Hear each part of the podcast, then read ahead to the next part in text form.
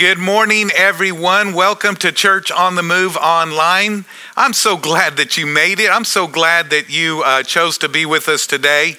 I especially want to just take a moment and just thank those that maybe have never experienced Church on the Move before and just say welcome, welcome, welcome. We look forward to hopefully meeting you soon in person. Until that happens, I'd love to connect with you and maybe get to know you and you, us. And if you'll go to our website at cotmtyler.org, on that home page, there's a button that says communication card. If you wouldn't mind just filling out as much information as you're comfortable with. And if you'll just do that, I'll respond to you, and then also I'll pray for you over the next week. And looking forward, just inviting you to come and be with us in person when that is made available. And then all the rest of you guys, Church on the Movers, I love you. I'm missing you. Missing you. I mean, really missing you and loving you and just looking forward to being with you. And I'm so glad that you joined us today. And hopefully these messages have been just life-changing, life-giving to you. Today, I want to jump into today's message. We've been on a series. If you've been following us and tracking with us, we've been on a series called Face It. And the reason for this series is because every one of us face life challenges, and not every one of us handle those life challenges very well. And so we've been talking about how to confront life's challenges. And really what got me to thinking about this is Jesus. Jesus, he had the greatest challenge that anybody could ever face. He knew he was going to be facing it. He knew what was going to be happening, and yet he purposed to go ahead and face that challenge. In Luke chapter 9, we'll see this.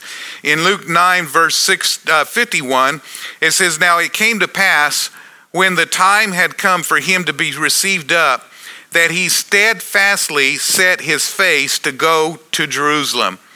Now, you may be feeling overwhelmed right now. You may be feeling defeated right now because of life's challenges. And you might feel like your all is small. A matter of fact, I've entitled today's message, "Your All," when your all seems small.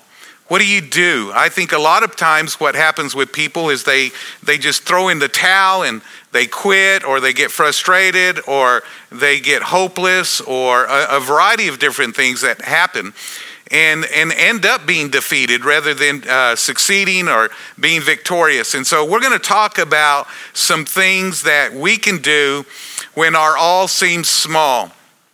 And I'm using a story of Elijah and a widow woman. And it was during a time where there was a great drought in the land, and Elijah, God was supernaturally feeding him with ravens, and he was by this brook that dried up.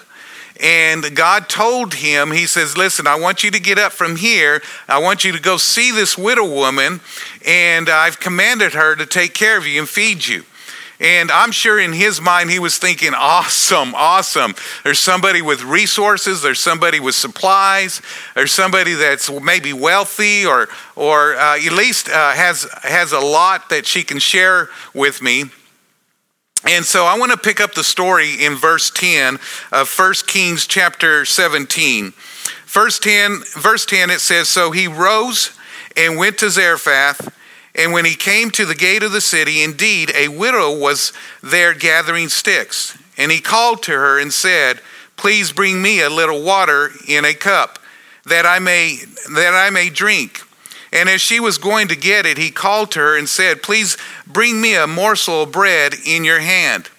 And so she said, 'As the Lord your God lives,'" evidently she knew he was a man of God, I do not have bread, only a handful of flour in a bin and a little oil in a jar. And see, I am gathering a couple of sticks that I may go in and prepare it for myself and my son, that we may eat of it and die.'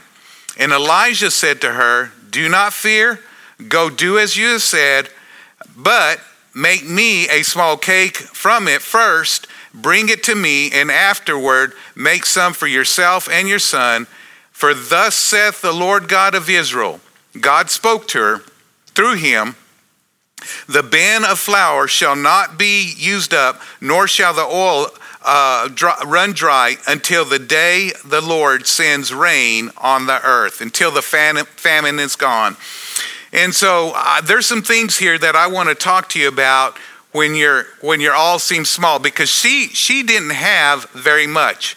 She had just enough to just fix a little bit of bread, and then in her own mind, they were going to eat her and her son, and then they were going to die of starvation.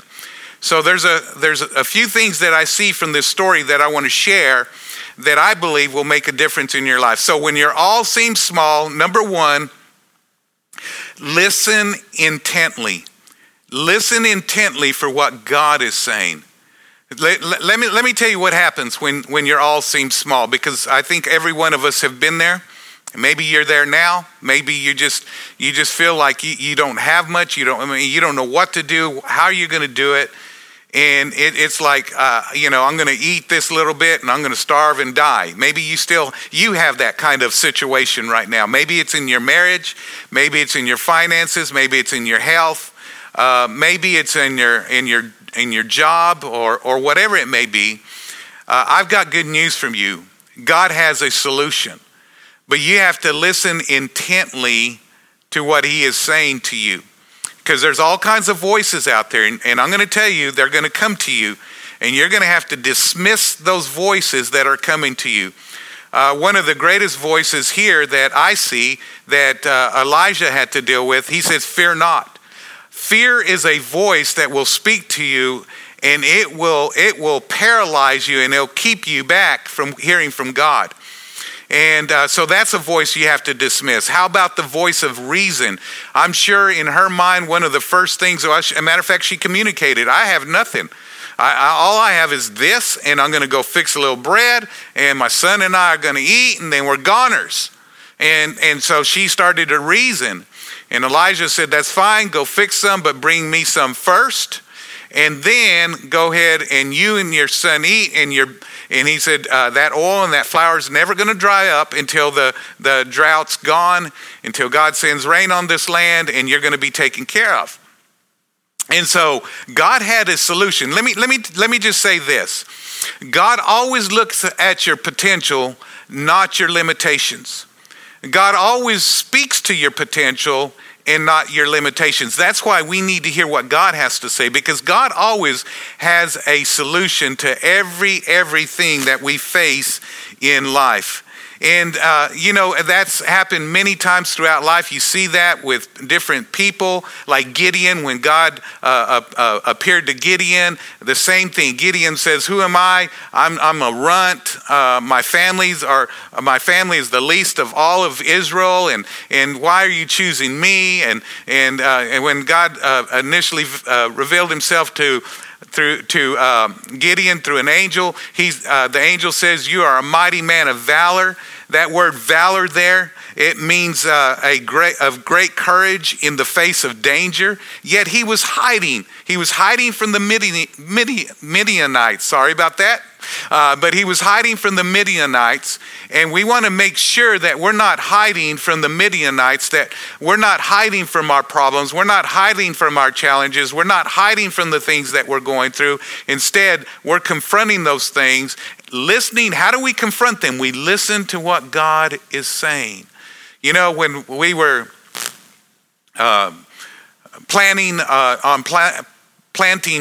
Church on the Move, COTM Tyler, here in Tyler, there was a lot of things that just wasn't aligning itself, like provision.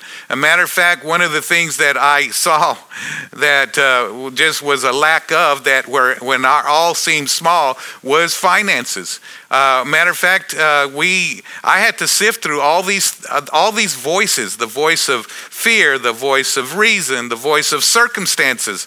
Our circumstances weren't like they needed to be, and yet I know that I heard from God, and so we moved here and we started the church, and we started with a boombox on the stage. We had no sound system. It was humble beginnings. And I'm so grateful that we pressed through that, because 25 years later, this September, we'll be celebrating our 25th anniversary as a church. We've seen thousands of people get saved, lots of people, tons of people get ministered through the body of Church on the Move. And I'm so grateful that we listen to God's voice rather than the voice of fear, the voice of reason, the voice of circumstances. That's the first thing. Intently listen. Do what is necessary to hear from God. That's why it's so important that we have daily prayer time, that we have set aside times for prayer and fasting. We do that twice a year, and I encourage you to participate in those times. The second thing that we need to do when our all seems small, that I see from this story of Elijah and the widow woman, is that we need to faithfully engage. What I see happening many times is when people are struggling and they're challenged and things are going on in their life, instead of staying faithfully engaged, they disengage. Worst thing that you can do is disengage. We need to understand that God is looking for our faithfulness. God blesses faithfulness. I remember one time I was... it was probably one Sunday. I know it was on a Sunday, but I was probably on a Sunday when we had some bad weather. And when bad weather happens, then our attendance is really low. And it was probably one of those Sundays. And I was looking and seeing who all wasn't here rather than paying attention to who all was here. And the Lord dealt with me.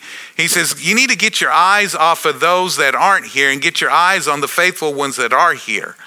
And then he gave me a scripture out of Psalm 101, verse 6. And it's this, that my eyes are on the faithful of the land. And God just reminded me that his eyes are on the faithful. He's not on those that are given in to fear, but those that are walking in faith and being faithful. And there's a passage of scripture in Matthew chapter 25 where there was a master that came and he divided some talents to three different servants. One, he gave 5 talents, another 2, another 1. The one with the 5 went and doubled his talent. The one with the 2 doubled his talent. The one with the 1 was afraid and hid his talent. And when the Lord came, or the master came back, he said this about the one with the 5 that doubled his, the one with the 2 that doubled his, and that took risks. He said this in verse 21, Matthew 25, and also verse 23, it brings it out. His Lord said to him, well done, good and faithful servant. You were faithful over a few things. I will make you ruler over many things. Enter into the joy of the Lord. Notice here that God says, he says, you've been faithful with the little. I'm going to make sure that you're ruler over many. Now, he said that to the one with the 5 and the one with the 2 talents that took risks, did something with their talents, but the one that was afraid and hid his talent, didn't waste it, just hid it, didn't do anything, gave into his reasoning, gave into his circumstances, gave into the fear. The Bible called him wicked and unprofitable. Let me tell you something, what God's looking for and where his eyes are, on the faithful of the land. Even though you're small may seem like it, you're all may seem small. Can I tell you, just stay faithful. Stay engaged. Don't disengage. This is the time where, when this stuff is going on, this is the time where go ahead and keep serving in ministry. How do you do that? Well, we're not meeting on Sundays, but can you go ahead and minister to our body and reach out and make phone calls and love people and maybe be available and maybe help some people out that need some help during this time? Be faithful. Just stay engaged. Don't disengage.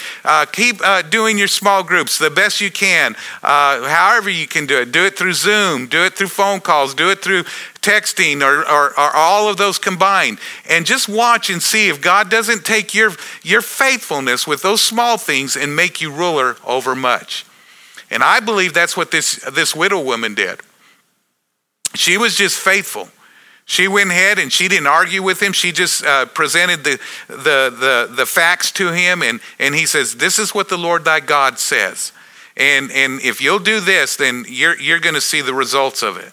And if you'll do whatever God has already instructed you to do and be faithful in it, I believe that you're going to see during this drought that God's going to bless you." With that being said, let me give you the third area that I think that is vitally, vitally important when you all seem small. Number 3 is sow for increase. Sow for increase. If your all is small, or it seems small, well, take your small and sow it. That's what this widow woman did. This is what Elijah instructed the widow woman to do. Go ahead and take it and sow first, and watch and see if you don't receive a harvest. God always increases the seed that you sow, not the seed that you keep. And you see that throughout Scripture. I believe it's in 2 Corinthians chapter 9, the Bible says that he gives seed to the sower. God will make sure that your seed that you sow will also be brought to you, and then he will cause that seed that you do sow to bring a harvest in your life. You know, during this time, everybody has been challenged in one way or another. I've talked to a number of pastors. A number of pastors have been challenged financially. I know that we've felt it. And so this week, what I did, I told my wife, I said, I want you to, I just, you know, it's always been my wife's and I's practice that when you have a need, sow a seed. And we're seed sowers all the time, but I mean, we step it up. That's not the time to step down. That's not the time to step back. That's the time to keep engaged, and we step it up. So I told her this. I told her, I said, I want you to write some checks out and send a check here, send a check here, send it, and we're going to do this here. And so we've stepped up, and you watch. You watch. A matter of fact, we've already seen the effect of it, and thank God for that. And you watch, though. God is faithful who promised. Generous man himself will be blessed. He who refreshes others himself will be refreshed. And so we all have needs. This end of last year, close to the end of the year, I had 2 different accidents. And they were within 2 weeks, believe it or not. And one was in our Jeep. And we have a 2004 Jeep. And then the other one was in my 2000 Dodge pickup, and they were within 2 weeks, and I was driving it both times, and it wasn't my fault either one. The more severe one was my pickup. It was right here in the loop as I was leaving the church. I had the green arrow to go out, and I was leaving, and I guess a vehicle did not see that they had the red light, and they ran it going 55, hit me. Could have been fatal. Thank God it hit the back end instead of right, T-bone me. And so it left us without vehicles for a time. And so anyway, long story short, I fixed them both. The pickup actually looks better than it did before the wreck. Found a great bed for it, great tailgate, all kinds of stuff. It actually looks much, much better. And the Jeep fixed it up, and so we're needing vehicles. I did get another pickup, and God blessed me with that, and thank God for that. And so we have our director here in our church of our media, and his name's Richard Turner. And I got to thinking, his vehicle cratered, and I've been letting him use the 2000 pickup. And so this week I just felt like the Lord put it in my heart. And I went to my wife, and she agreed. I felt like, hey, let's sow that truck to him. And so we did that. We did that today. We sowed that truck to him. We gave him the title and sowed it to him, and tears came to his eyes, and he was very moved by the fact that we did that.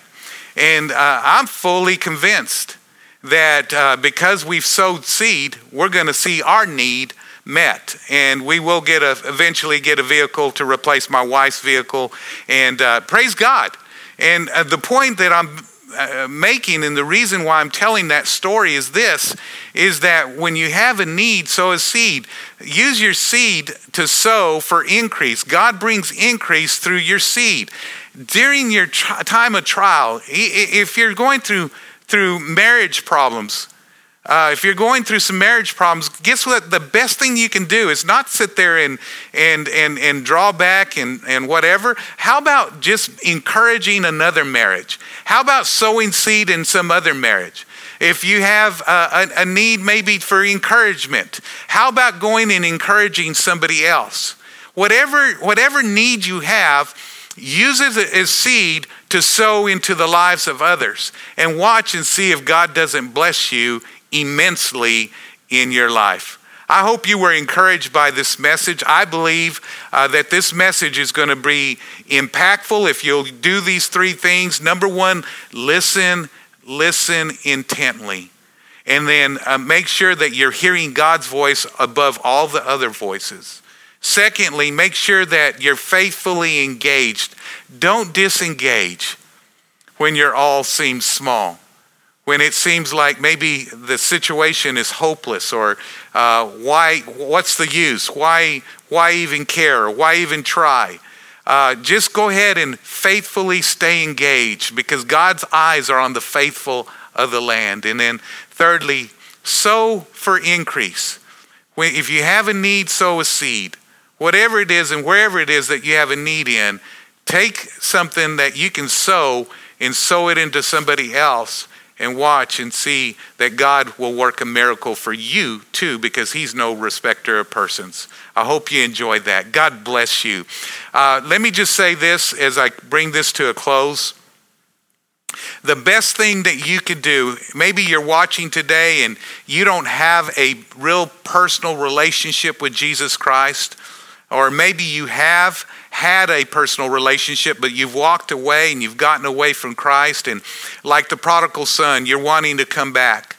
On either one of those invitations, can I tell you, the best thing that you can do is give your life completely to Christ. The Bible says if we try to hold on to our life, we'll lose it. But if we give our life, if we lose our life, we'll find it. God will make sure that we get it back. How? It will come back to you blessed, because whatever you put in God's hands, he's able to bless it. And so today, if that's you, and you need to give your life completely over to Jesus Christ, would you just pray this prayer with me? Say, Jesus, come into my life. Be the Lord of my life. I believe with all my heart that you died for me, you were buried, and you were raised from the dead. And today, I make you Lord over my life. Thank you for forgiving me. In Jesus' name, amen. If you prayed that prayer, please let us know. Let us know right now that you've done that. If you're in our online platform, you can do that there. And fill out our communication card. Go to our website and do that now. And I will respond, helping you with your next steps, get you some information, some materials, and just pray for you also this next week. I love you guys. I thank you. Thank you for tuning in today. I believe if you'll do this, I believe this message is extremely timely for such a time as this. Thank you guys for stepping in and being a part of what God is doing here at Church on the Move. If you like this message, if you wouldn't mind liking it on Facebook and sharing it, and let's make sure that we're touching as many people as possible with this message. And then also, I want to invite you to participate and be a part of what God is doing through our church, and you can do that through your giving. And if you would mind going to our homepage on our website, and there's a giving link there, and go ahead and it will show you the various ways that you can give. Love you guys. Thank you so much. I am so looking forward to us coming back and being together. In the meantime, know this, that I'm praying for you, that we're standing for you, and we're believing God's best for you. God bless you. Have a great Sunday in Jesus' name.